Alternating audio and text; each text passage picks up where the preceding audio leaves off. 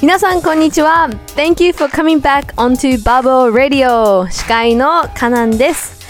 緊急事態宣言も解除されてジムもオープンし始めましたね。どうですか？皆さんのトレーニングもし始めたでしょうか？私は、まあ、軽くトレーニングしてるつもりなんですが毎日歩けないぐらいの筋肉痛生活を過ごしております。えっと今日はですねいつもと違っていつもと違って2人のゲストをお呼びしました。パワーリフティングカップルの菊池みやびさんと佐竹祐介さんです。2人ともすごくあの優秀な選手なのであの結構知ってる方も多いと思います。このエピソードではアスリートカップルとしてのお話。フルギアパワーリフティングの魅力やノーギアとの違い。減量方法。あとですね現在の2人の課題などのお話をします。面白いと思いましたらフォローやコメントやもしくはいいねなど押していただけるとすごく嬉しいです。ではですね Let's get into the interview. はい。えっと、じゃあ皆さんこんにちは。今日はちょっといつもと違ってですね、2人のゲストにお越しいただいております。えっと、先にご紹介させていただきたいんですけど、じゃあレディースファーストでいきます。えっと、2019年、えっと、世界ジュニアパワーリフティング選手権 47kg 級で優勝。で、2019年世界クラシックベンチプレス大会でも47キロ級で優勝している最強リフターの菊池みやびさんです。よろしくお願いします。よろしくお願いします。はい。で、えっ、と、2人目のゲストなんですけど、えっ、と、パワーリフティング 66kg 級で、えっ、と、世界的に活躍をしている選手なんですけど、最近の結果からだっていうと、2019年世界ジュニアパワーリフティング選手権 66kg 級で2位。で、2018年世界ジュニア選手権大会では59キロ級で優勝など、あの2人とも私がフォローしきれないぐらい、えたくさんの結果を残している選手です。えっ、ー、と、畠祐介選手、よろしくお願いします。よろしくお願いします。えっと、こんななんかいろいろあの世界大会とかでいろんな国とか行ってると思うんですけど一番好きな国とかってどこなんですか？2人とも。えー、っと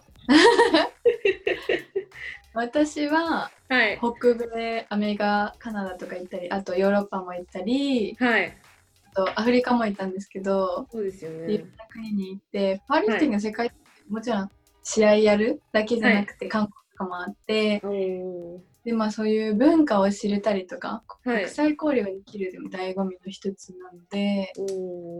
私は結構その中一番印象があるっていうかもう一回行きたいってあ、はい、南アフリカ？おお南アフリカ？南アフリカのどこですか、どこだっけ？たところ。チェフストロームっていうおあんまりメジャーなとこではないんですけど。ああそうなんですね。英語って通じるんですか？南アフリカって。英語は通じると思いますね。あ本当ですか。なんかいろいろ、なんだろう、パワーリフティング出て観光する時間って結構あったりするんですか？まあ、ジュニアの大会だとね、うん、絞られちゃいますけど、でも、一応セッティングされてたりとかもするので。なんか今まではジュニアの世界大会だと、なんかそうい。う最後の最終日の一日が観光として丸一日セットされてて、はい、まあ、その分ちょっと旅費とかも高くなっちゃうんですけど。ああ、やっぱり団体で行くんですよね。なんか個人で行くんじゃないですよね。あ、そうそううん。それだけ選手はどうですか？好きなとこ。好きな国は。自分もやっぱ南アフリカ結構印象に残ってて、まあ、観光でなんかそのサファリパークみたいなとこ行ったりとかして。あ、いいですね。アフリカっぽい。え、アメリカとかはどうなんですか？結構会場とか大きかったりするんですか？アメリカだと。それともあんまり変わらなかった？そうですね。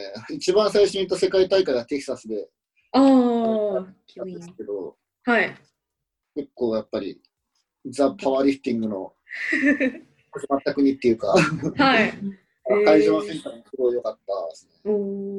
カナダとかもどう？カナダ。カルガリーでしたカナダカナダもちょこちょこ世界大会やってますけど、はい。アメリカの方がなんかロゴとかすごいかっこいいなって思います。ああ、いいですね。カナダ、カルガリーじゃなくてどこだったっけ、今年。あ、違かったんですね。結構田舎の方で、全然、あんまり 観光とかも全くなくて、今年は、去年か。なんだっけ？名前忘れた。えっと、ちょっと待ってくださいね。結構ヨーロッパとかもですね。おおいいですね、めっちゃ。え、それって例えば、みやびさんだったら、学生でお金ってどうやって出してるんですか？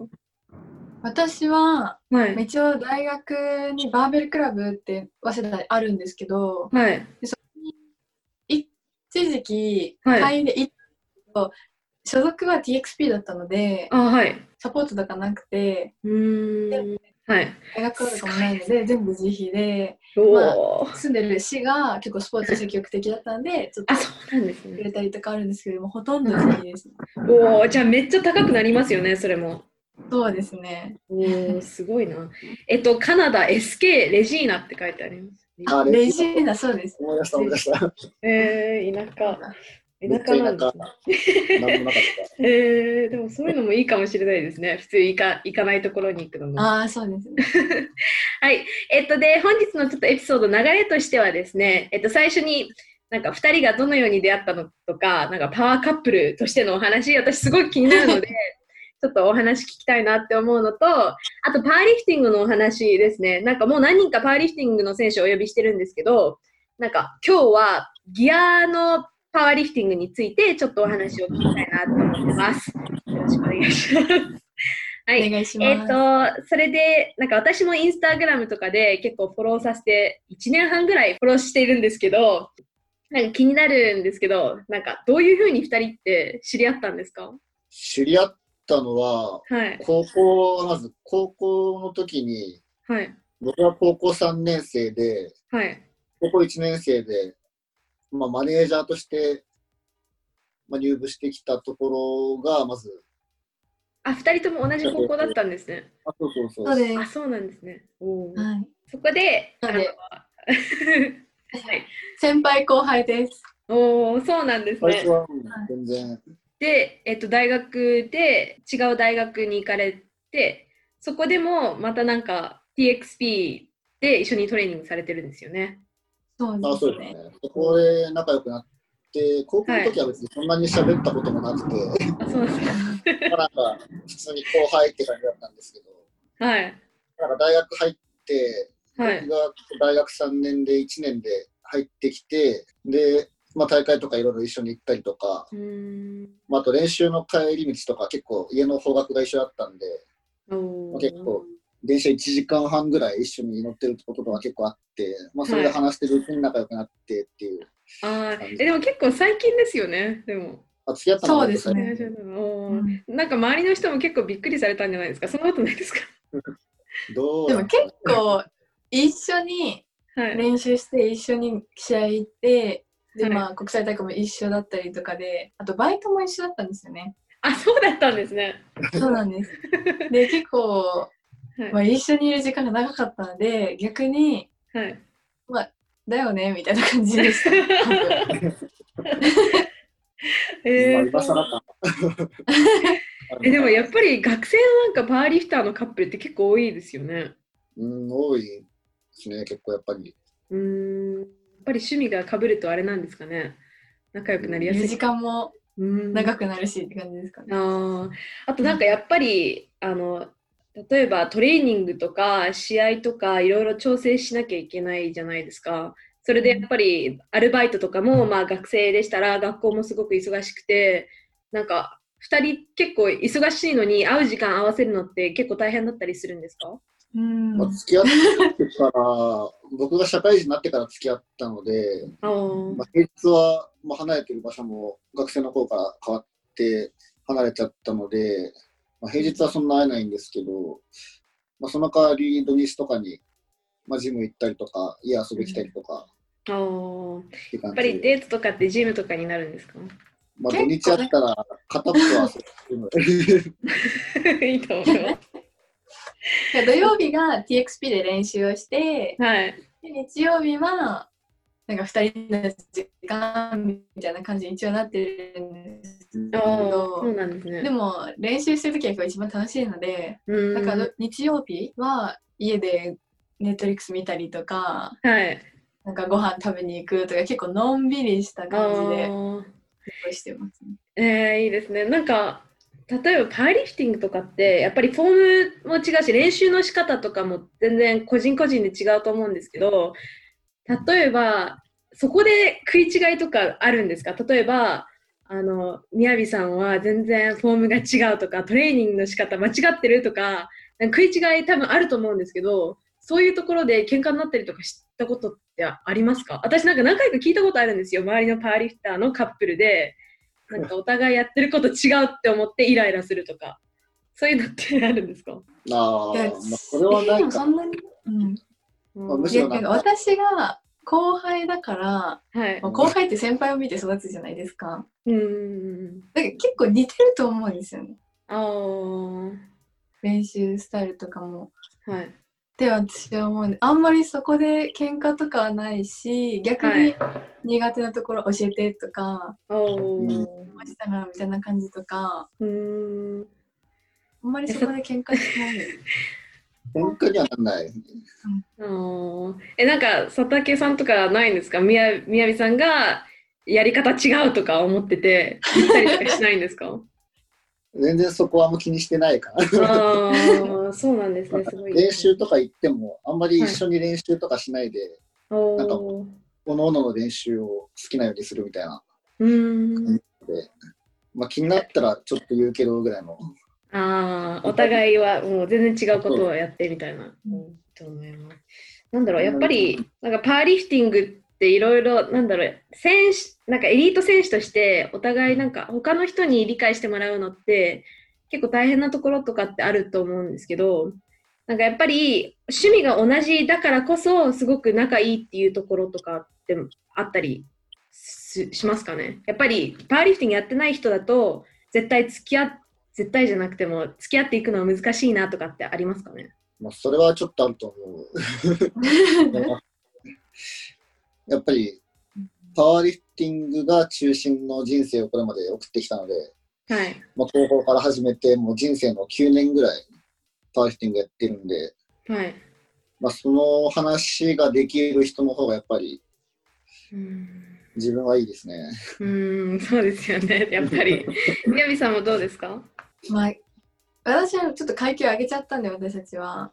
はい、最近そういうことはないですけど、はい、でも、減量がある選手とかは、やっぱその試合の1か月前とかってなかなか食事とか行けないじゃないですか。うん、そうですよね。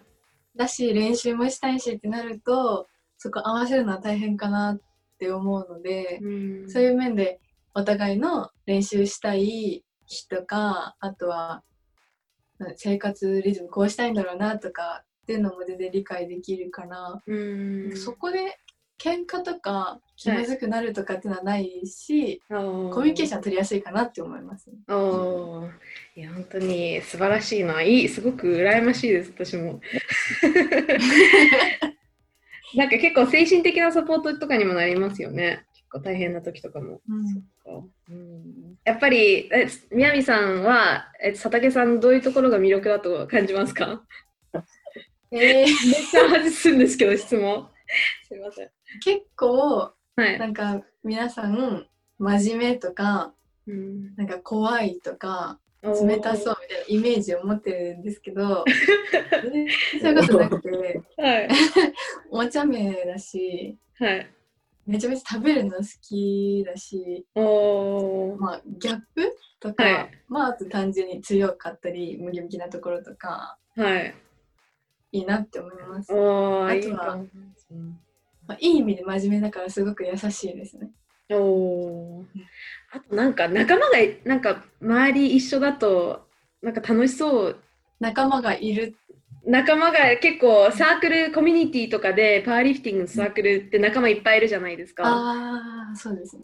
で佐竹さんのあの友達も私のお友達とか言うと、うん、楽しそうだな。ああそうですね。え佐竹さんはどうですか？宮城さんの魅力的なところは。やっぱり一緒にいて楽しいっていうのはすごい大きくて、うん、まあそれに加えてやっぱりこのパワーリフティングの話ができるっていうのもすごい魅力的ないいですね。結構よくパーリフティングのお話とかになるんですか、やっぱり。むしろそればっかりな気もする。そうなんですね。普段何の話してんだろうね。気づいたら結構そういうのありますね。うん、え、なんか佐竹さんもちょっと話変わっちゃうんですけど、あのお仕事し始めて、いろいろあのスケジュールとかの調整って大変になってきたりとかするしますよね、もちろん。まあそうですね、学生の頃よりは確実にやっぱり練習時間も落ちちゃってて、まあ、学生の頃とか本当に毎日3、4時間ぐらい練習とかできてたんですけど、もう今はもう平日、まあ、コロナ流行る前とかは1日平日1時間ぐらいできれば有効かなっていう感じ。で、土曜日週1回だけ TXP に行ってがっつり練習するみたいな。それって結構パフォーマンスとかに影響ってあるんですか？やっぱりちょっと練習時間がやっぱり落ちると。まあ、最初の方はちょっと気にしてたんですけど、やってみると意外とそんなことはなくて、あそうなんか一日、平日はインタイムで練習してるんですけど、そんなに気にならないですね。おすごい。むしろなんか、はい、学生の頃よりパフォーマンス上がってるかなぐらいの。へえー、面白いですね。なんでだろう。練習しすぎだった。まあそれもあるかもしれないですよね。多ければ多いほどいいっていうわけでもないですもんね。あそうですね。なんか、質のいい練習を1時間の中でできるようになったかなと思うので、はい、そういう意味では別にそんなに練習時間は最近は気にならないですね。はい、うんで宮宮さんとかはあの学生とかで4年生になると結構忙しいんですよね。そうですね、多分今コロナで全然わかんないですけど。そうですよね。えで学生とかでなんか練習時間削ったりしなきゃいけないとかってあったりします勉強が忙しくてってことですか、はいそれはあんまりないですね。うん。今どのくらい練習されてるんですか？週コロナの前は。コロナの前は週4、5ぐらいですかね。あ週4、5結構、うん、じゃあちょっとあの次のトピックに移っていきたいと思うんですけど、えっと、パワーリフティングのギアについて私もちょっと知りたくて、なんかやっぱりギアってあのパワーリフティング2種類あるんですけど、クラシック、うん、ノーギアで、エクイプトギアなんですけど、最初に見たら、多分ギアを最初に見たら、なんか、パツパツの、あの、布をぐるぐる巻きにして、なんかバネみたいに なんか重量を上げるっていうイメージ、絶対あると思うんですけど、なんかその人たちに、だた なんだろう、ちょっとこう言ったら失礼なんですけど、そどこが楽しいのかっていうのを、あと、ノーギアとフォームの意識とかトレーニングの組み方とかどこが違うのかっていうのをちょっと説明してもらいたいんですけど誰が最初に？宮城さんお願いします まあギアはそもそもの話なんですけどノーギアはもうこの生身で上げる力比べ、でギアはフルギアっていうのはまあ硬い生地のスーツを着てそれの反発を使って上げるっていうのでちょっとテクニックが必要になってくるかなっていう。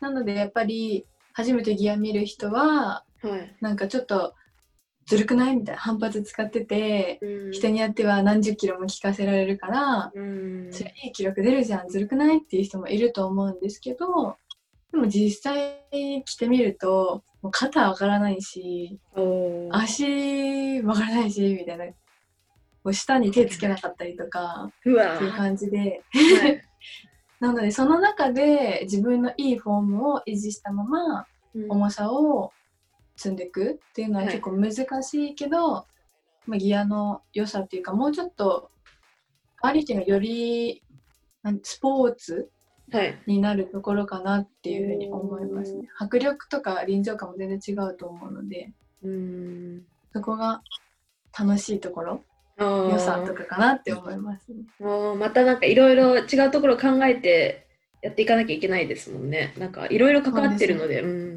確かにスポーツらしくなるっていうのはいいポイントだと思います。やったことないですけど。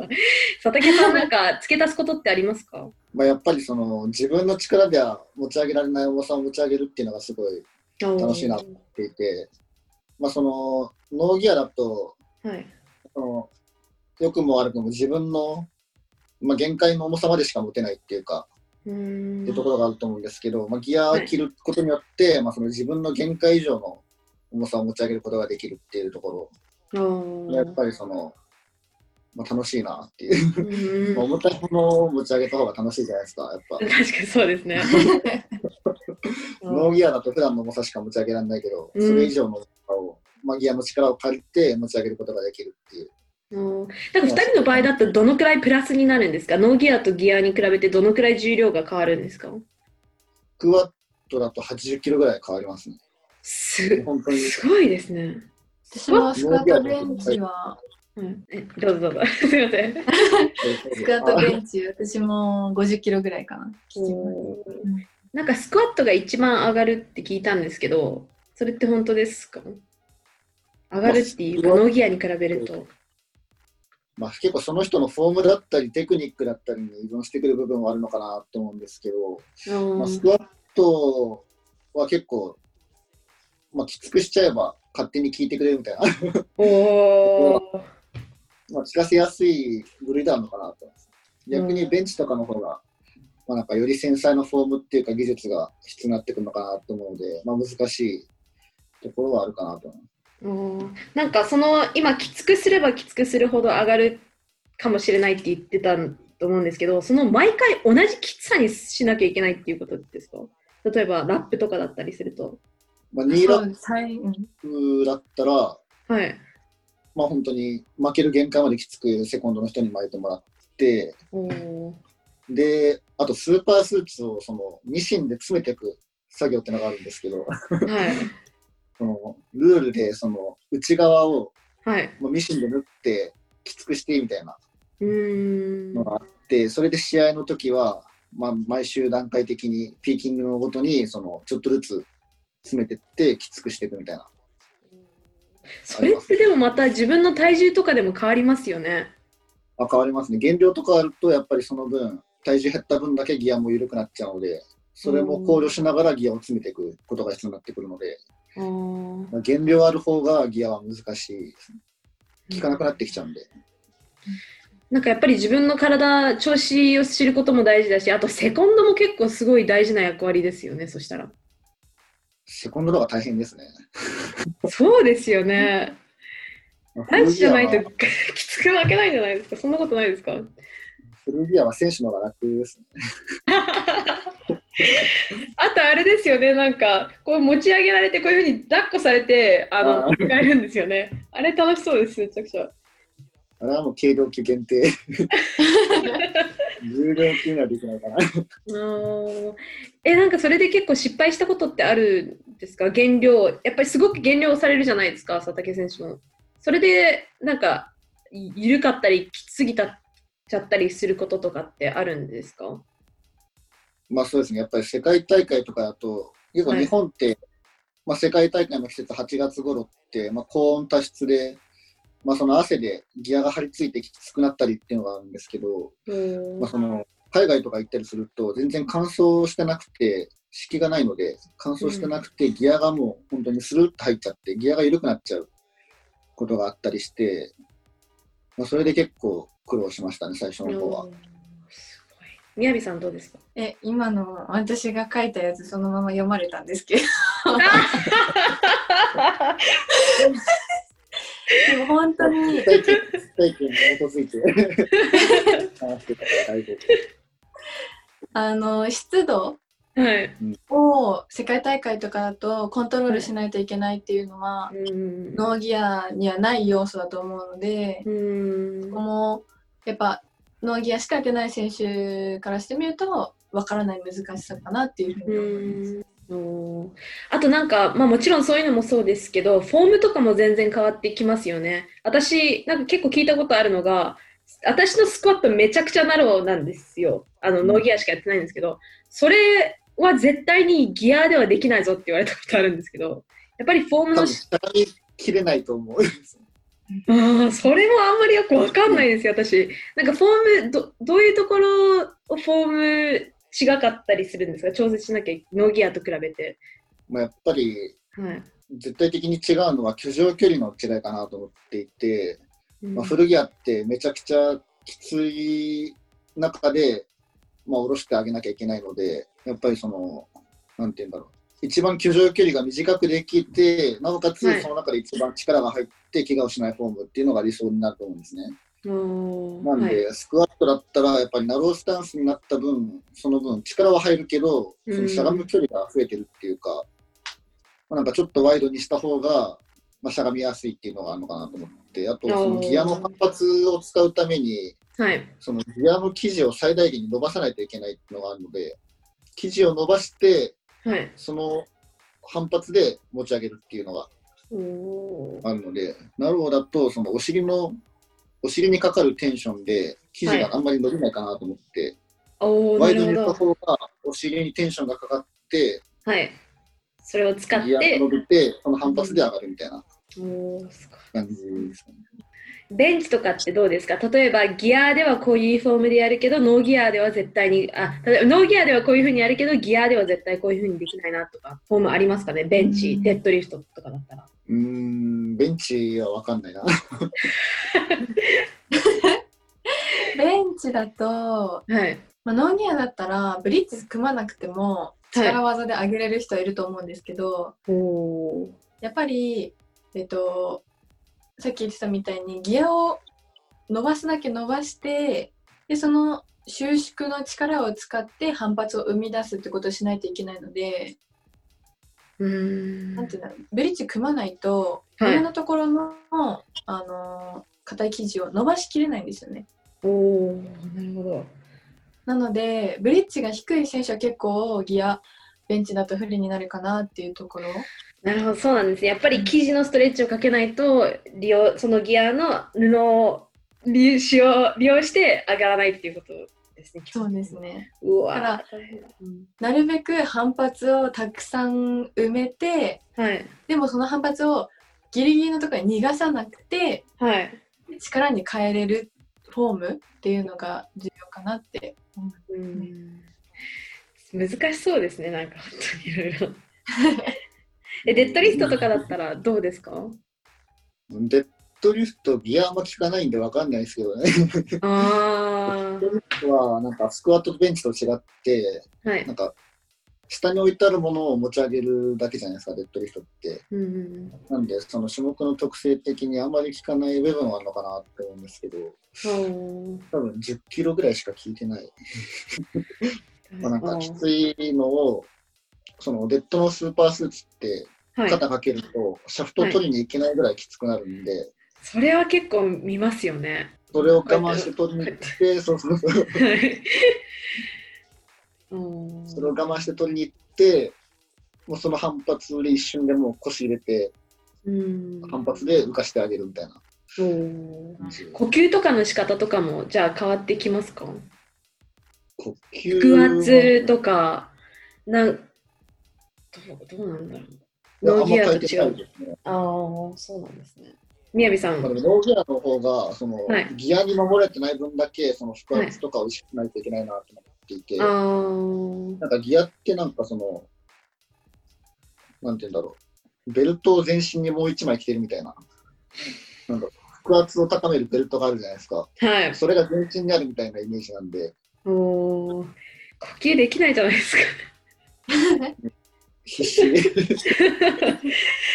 そういう面で私違うかなって思います。普通にやろうと思って息吸っても自然ときついから窮屈だから、はい、体もこう縮まってるんで呼吸の量が少なくなっちゃうんですよね、ん、なんか意識してしっかり呼吸取らないとはい。そうですよね。酸欠になるかなって怖い。すごいな。でもすごく楽しそうですね。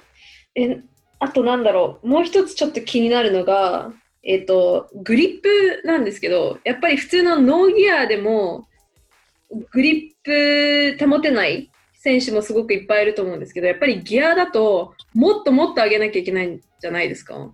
それ、グリップとかって結構問題になったりしないですか？佐竹さんのデッドリフトとかすごいですもんね。グリップがもう永遠の課題で 毎回グリップで失敗しているんですよね、僕も。デッドリフトは。250キロ、60キロぐらいから急にやっぱり高くなっちゃって、はい、で、多分ギア、グリップが強ければもっと弾けると思うんですけど、うん、ギアだと、まあその、結局グリップっていう課題があることによって、まあ、そのノーギアとギアの重量が変わらないのって多分それもあると思ってて。グリップだけのトレーニングとかってするんですか？グリップだけのトレーニングはしてないですね。あえー、みんなどういうふうに強くなってるんですかね、握力、ギアの選手とかって。握力僕50ぐらいしかないんですけど。お多分、ずっとみんな7、80キロとかありますよね。うん。みやびさんとか問題ないんですか？グリップとかで。私もめちゃめちゃ課題で、はい、あ、そうなんですね。結構ギアになると本当にすぐ外れちゃうんで、でもなんでって感じなんですけど、あんまり私も何が悪いのか、はい、いまいちわからないままもう強行突破って感じで試合やってるんで、はい、これからって感じですね。あ難しいですね。クラシックの前にちょっとコツつかんだかなと思ったら試合がなくなっちゃったんで。ああ、そっか、残60キロが全然グリップ問題なくってて、はい、これは今年来たなと思ったら、ちょっと試合が当分ないみたいな。そうですよね。え、試合、どういう、何キロぐらい持つ予定だったんですか？とピーキングではスクワットが230までやって、ベンチが152.5までやって、はい、で、デッドは260までみたいな。すごいですね。はい。ここから、そうですね。それがピーキングだったら、試合とかだったら、結構。まあ、そうです。プラス5キロずつぐらいやりたいなっていうイメージだったんですけど、そもそも試合行かないと。みや。びさんはどんな感じだったんですか？私クラシックエントリーしてないしその亡くなったやつは男子だけなので、はい、あそっか。あれでもなんかキャンセルになりませんでしたっけ？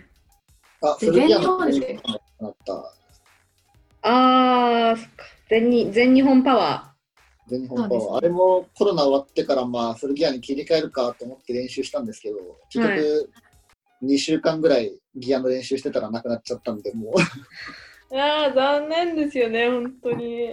え、でもまだ、今年はじゃあ、完全になくなるっていうことですよね、試合。まあ、ジャパンクラシック7月延期になった分はちょっともうキャンセルして、練習もできてないんでキャンセルして、はい、8月の全日本はどうしようかなって感じです。うん7月もできるんですかね、この状況で。まあ、国内だったらね。うん。多分国際大会とかだったらすごい問題にはなると思うんですけど国内だったらどうなんですかねダメなのかそれまあ出たい人は出てくださいって感じですかねすごいタイミングで。やんない方がいいんじゃないかなと。ああまあそうですよね。安全の方がうん、うん、まあオリンピックとかも全部なくなってる中でどうしてやる必要なのかなう。んうんうんうん確かに。そうと思います。えー、っとであともう一つちょっと質問から忘れちゃうんですけどすいません。えっとギアギギアもうスパワースーツニーラップあと何でしたっけ？ベンチシャツ。あとはデッドリフトのやつって何でしたっけ？なんて言うんでしょうデッドリフトのスーパースーツで大丈夫スーパースーツ。これの値段ってどのくらいするんですか？なんかギアをやってみたい選手で、このギアに出る、大会に出るのにいくらぐらいかかるんですか？大体。これ結構高くて、はい。ベンチシャツの定価が3万ぐらい。すごいですね。めっちゃ高い。で、スクワット用のスーパースーツがだいたい、まあ、定価2万3000とかそんぐらいだったかな。おうん。すごいですね。めっちゃ高い。なのでまあ完全装備で出るとしたら、スクワット1枚、はい、ベンチシャツ1枚、で、デップはスクワット着ましちゃう人もいるんですけど、本格的にやりたければ、やっぱりちゃんと1枚揃えた方がいいので、まあ、3枚揃えると8万ぐらい？8万ちょっとと、はい、あとは2ラップも、はい、あれば3セット。だから6本あると3試技しっかり使えるので、まあ、最初2本とかで1セットこう使いましてもいいですけど試合がなかなかペース早いので、はい、こう球作ってる時間もないから3セット6本とか用意すると、はい、ちょっとお高いかもしれないですけど。おえなんか他の人のパクっちゃったりできないんですか？あでもジムのやつを僕は今借りてミラクとかやってるんで、はい。まあ、そこは大丈夫だと思うんですけどギアとかはやっぱり個人とかのサイズ感が全然違うんで使い回しとかもできなさそうな感じですかね。そうなん、ね、なんか使わなくなったやつを譲ってもらってで自分でまた自分に合わせるとか、はい、あとシェアできるニーラップはシェアできるからそこでシェアしたりとかいいですけど一式揃えるってなると結構します。すごいですね。やっぱり。個人が高いかもしれないです、ね。うん。なんか昔だったら結構昔の方がギアって流行ってたんですもんね。昔はギアしかなかったんで、んまあ、そのクラシック近年すごい爆発的に人口増えてますけど、もともと世界大会もギアの世界選手権しかなくて、そうですよね。で、まあ、全日本もギアしかなくてって感じだったんで、あまあ、まあ、パワージムに所属してる人だけがそのギアをやってっていう感じ。うんやっぱりノーギアの方がなんか出場選手が圧倒的に多いのってやっぱりこういうコスト面もあるからだと思いますか？それとも知られてないからっていうのもあるんじゃないかなと思うんですけど。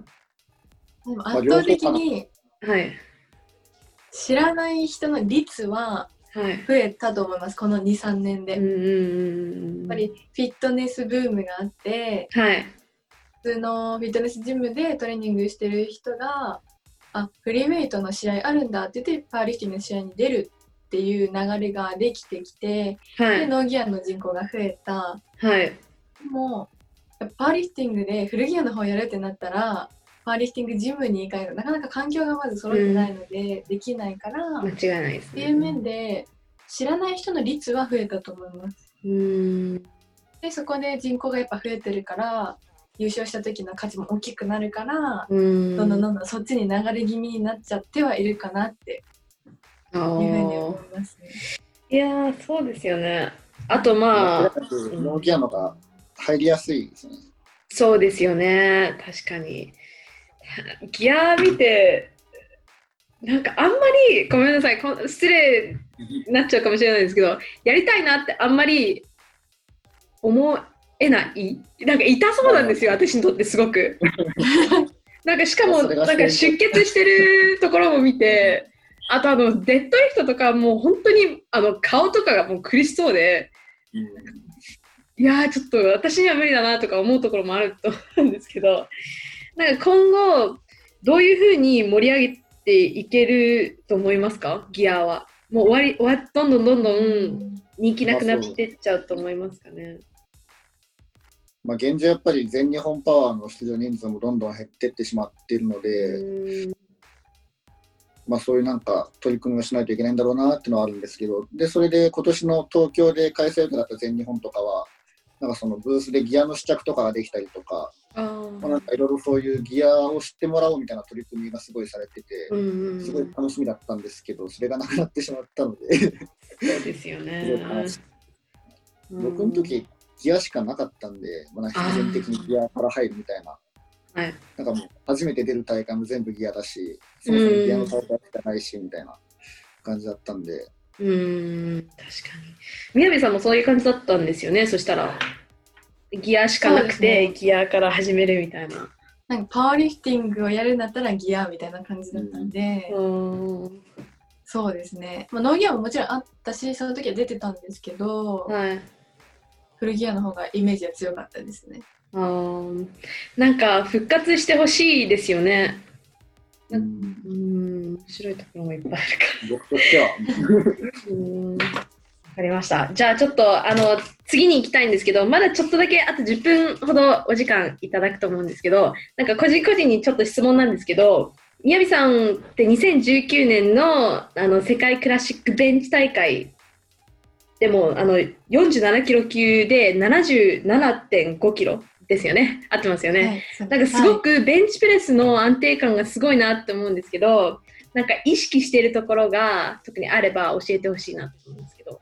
意識してるところはもう本当に基本的なことで自分が一番力を入れれてでそれをなんていうの力をパワーとして発揮できる最短距離を見つけ出すことかなって、でそれのあと再現性を高めていく練習ではできたけど試合ではできないっていうのはもう何の意味もないので、はい、いつでもできるようにどんな重さでもできるようにっていう再現性を高めることっていうので本当に基本的なことですけど全然ぶれないですよね。私すごい羨ましいです。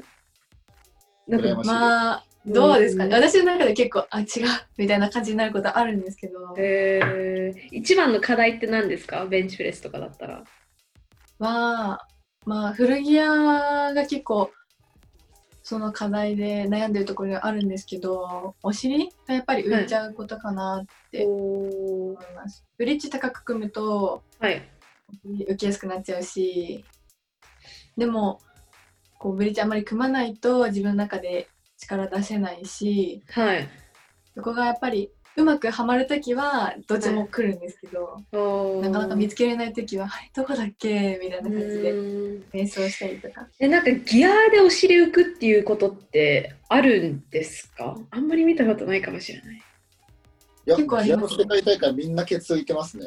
あ、そうなんですね。言っちゃダメ。私見えてないだけど。ああ。やっぱ反発でこう上に持ってかれる分、はい、状態が頭の方にこう流れやすくなっちゃうのでそれで瞬間的に浮いちゃうっていうのはあるかなって思います。おえじゃあしっかりギアでもレッグドライブは効くっていうことですねベンチプレスとかでも。そうですね。うん大事大変ですね。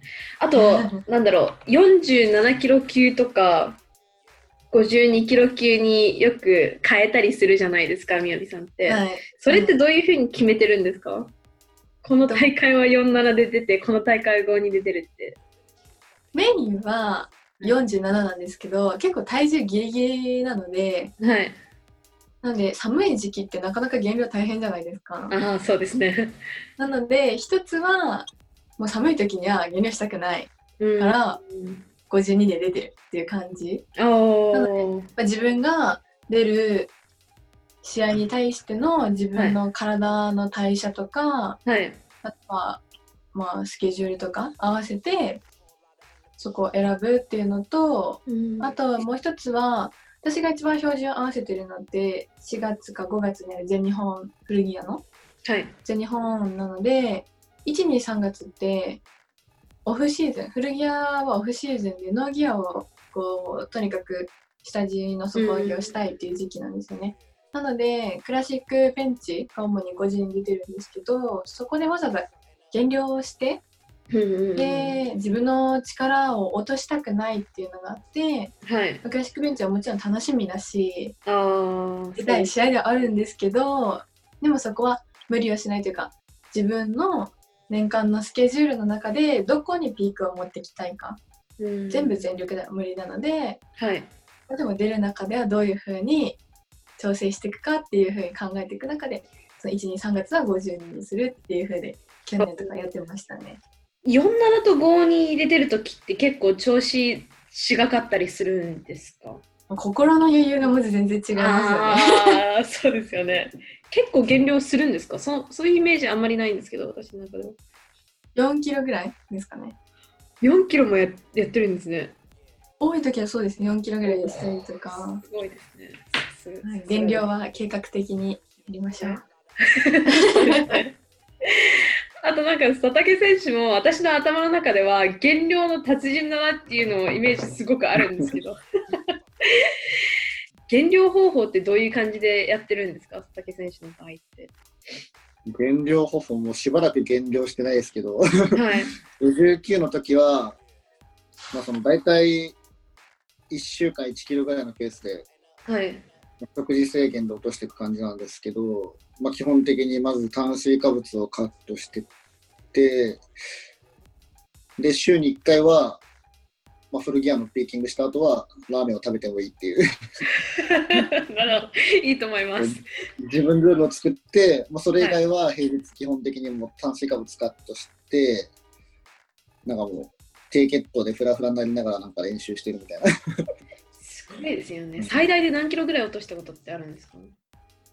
毎試合でも割と7、8キロぐらい、1ヶ月ちょっとぐらいで落としてって感じで。で僕、水抜き苦手だったんで、はい、水抜きは大体もう2キロぐらいで、あとは全部食事で落としてましたね。うん、すごいですね。やっぱり66になってからも、今何キロぐらいなんですか？今もう68ぐらいあります。じゃあだいぶ、うん、あれですよね、階級、宮城さんもそうですし、佐竹さんもそうだと思うんですけど、一つ階級上げるだけでライバルってめちゃくちゃ増えると思うんですけど、うん、階級上げた時のライバルって誰なんですか？はい、私はあベンチだと、はい、えっ、とあずささん。伊賀あずささんっていう岡山選手で古着屋のパワーだと赤川さんかなって。おそうですよね。横浜ですよね。そうですね。佐竹さんはどうですか？66に上げてからのライバル。僕はそうです、ね、同級生の木内っていうのがいるんですけど、はい、高校の頃からずっと一緒にやってきて高校大学でずっと一緒でで高校入った時は59キロ級で2人一緒に始めて、はい、そこから木内が1年ぐらいで66キロ級に上げたんですけどその最初の1年って2人とも59キロ級で一緒にやってたんですけどその1年間1回も木内に勝ったことがなくてでそこから木内が66に階級上げて、まあ、去年までやってたんで木内に1回もどう絶対重量で勝ったことはないんですね。フォーミュラでちょいちょい勝ったこととかあったりしたんですけど、はい、まだ絶対重量でトータルで勝ったことはないので、おやっぱり一番意識してるのは木内。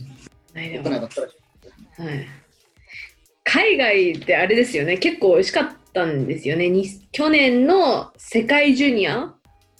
あ世界でで、今ちょっと私結果見てたんですけど、あれですね、IPF ポイントだったら勝ってたんですよね、ああ、そうですね。僕のは体重軽かったんで、同重量でしたっけ？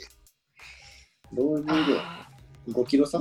何キロ差だっけ？なえ何キロ差だっけ ?2.5 差とかじゃなかった？2.5とかだった。2.5とかそんなんだったと思うんですけど、はい。その試合、僕めちゃくちゃピーキング調子よくて仕上がってて、おお、2.5ですね。カナダの行く途中で、てか、つってから体調崩しちゃって、はい、おお、そうだったんですね。なんか手足口病っていうなんか、病気になっちゃって、現地でえ、何ですか、それ？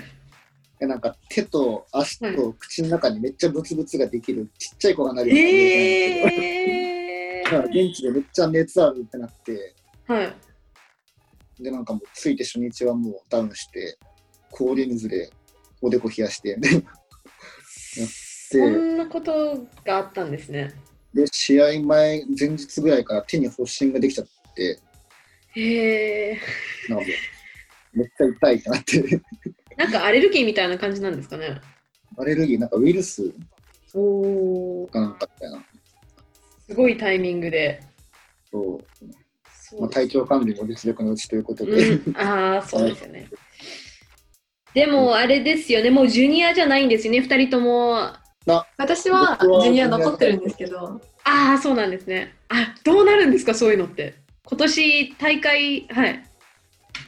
私は、そうジュニア、私は残ってるんですけど、はい、オープンにも出てるので、もうどっちも出れるっていう感じです。はい、ダブルエントリーっていうか、どっちも出れる。はい、え、でも今年コロナで全部試合なくなったら、来年ってどうなるんですか？もうジュニアで出れないっていうことなんですか？ジュニアは日本の中だと日本の中だとっていうか、はい、日本のこう教育の段階に合わせていくと社会人1年目までがジュニアの枠になってるんですよ。なので私はあとジュニアが、まあ、2年あるっていう感じ。今年と来年がジュニアで残ってるのでまだ あります。竹さんはもう？僕はそうですね、今年から完全に一般のカテゴリーになりました。カレンダーイヤーで24歳なので。まあ、いろいろそういう課題がある中で、えっと、2人の、なんだろう、あの、目標、パワーリフティングでの目標って教えてほしいんですけど、じゃあ、みやびさんからお願いします。今後の目標。あの、パワーじゃなくてもいいです。何でも OK です。あ、パワーじゃなくても何でもどっちでも OK です。バーリフティングが結構考えてたのあるんですけど、とまあ、パーリフティングやってて、それも今日お話ししたみたいに古着屋やってるので、せっかくだったら、2022年に延期になったワールドゲームズに出るっていうことを目標にしたいですし、あともう一つは得意なベンチ種目で、ベンチプレスで世界記録、オープンの世界記録を取りたいなって思ってます。何キロぐらいですか、世界記録って。150? もうちょっとあるのかな？すごい。かんない。あまり覚えてないけど。156とかじゃなかったっけ？うん。52は。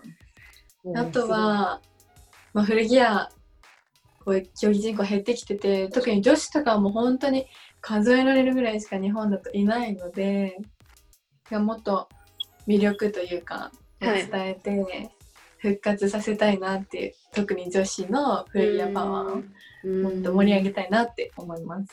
あ確かにえなんかあの沖縄の二等さんも言ってたんですけど、はい、やっぱりパワーリフティング自体が閉鎖的っていうか入りづらい。でもクラシックでこういうことを言ってるっていうことはギアが多分もっと私だと私も入りづらいと思ってるぐらいなので結構入りづらいんじゃないのかなって思うんですけどそこをなんか工夫してできたらいいですよね。そうですね。もう、見に試合を見に行くのもバーリフティングまだまだマイナー競技なのでチケットとかもないですし、すごい普通の体育館とかでやってる感じで見に行きやすいので、それは逆にいい感じにとってどんどんパーリフティング興味ある方ノーギアもフルギアも3種もシングルベンチもどんどん試合とかを見に来てほしいなって。そしたらもっと良さとかも分かるかなって思うし、うん、お話とかもできるのでそういうので良さこう伝えていきたいです。いやでもこのみやびさんのあのインスタとかもやっぱりフォロワーすごくいてみんな見てる方も結構多いのでそれもそれでも結構あの効果があるんじゃないのかなって私思います。あると嬉しいですけどね。佐竹さんのあのじゃあ目標はお願いします。目標はそうですねあの一般の部で古着屋の世界チャンピオンになることと、うん、やっぱりもう一個2022年のワールドゲームズっていうのをずっと目標にやってきたので、まあ、そこでメダルを取ることが最大の目標ですね。うん、まあ、そのためにもまず国内で勝てるようにまた頑張らないといけないんですけど。応援しています。あのワールドゲームズってどこでやるんですか？国ワールドゲームズはアメリカのバーミングハムってところ。ああ、そうなんですね。アメリカの、アメリカか、そっか。アメリカ。わかりました。活躍を。4年に1回なんで。うん、期待してます。えっと、で、えっと、最後なんですけど、SNS2 人の活躍を見たいっていう方がいれば、どこに行ったら、あの、わかりますかね？あの、インスタあと他にツイッターとかやってれば教えてください。私はインスタと、えっと、ツイッターやってて、はい、どっちもアカウント名が違うんですけど、はい、インスタがアットマーク、はい、MIYA アンダーバー BEAM アンダーバーです。はい。ミアビームになってます。ミアビーム。はい。はい。で、ツイッターがアットマーク、2005ちょっと待ってください。忘れちゃった。ミアビームってすごいニックネームだなと思います、私。吹奏楽もともとやってて、私。はい。その時の先輩がつけてくださって、それもずっと使ってわあ、嬉しいんじゃないですか、その先輩が。すみません、ツイッターは、はい、えっと、アットマーク2005アンダーバー、はい、BI です。BI、わかりました。はい、佐竹さんの方は？えっと、ツイッターとインスタグラムが、えー、アットマーク、STK、アンダーバー、59、アンダーバー、66。わかりました。じゃあ、ちょっとリンク貼っときます。あの、いろいろ期待しております。ありがとうございました。今日は本当に。はい。ありがとうございます。コロナお気をつけて。そうですね。コロナ気をつけて。ありがとうございます。ありがとうございます。はい最後まで聞いていただいてありがとうございますこの内容が聞きたいこのゲストに出てほしいなどあれば DM であのメッセージで送ってくださいバーベルラジオ SNS もやっておりますインスタグラム、ツイッター、フェイスブックでバーベルラジオ BARBELL ラジオ RADIO で検索をお願いいたしますではですね See you guys next week! Thank you! バーベルラジオ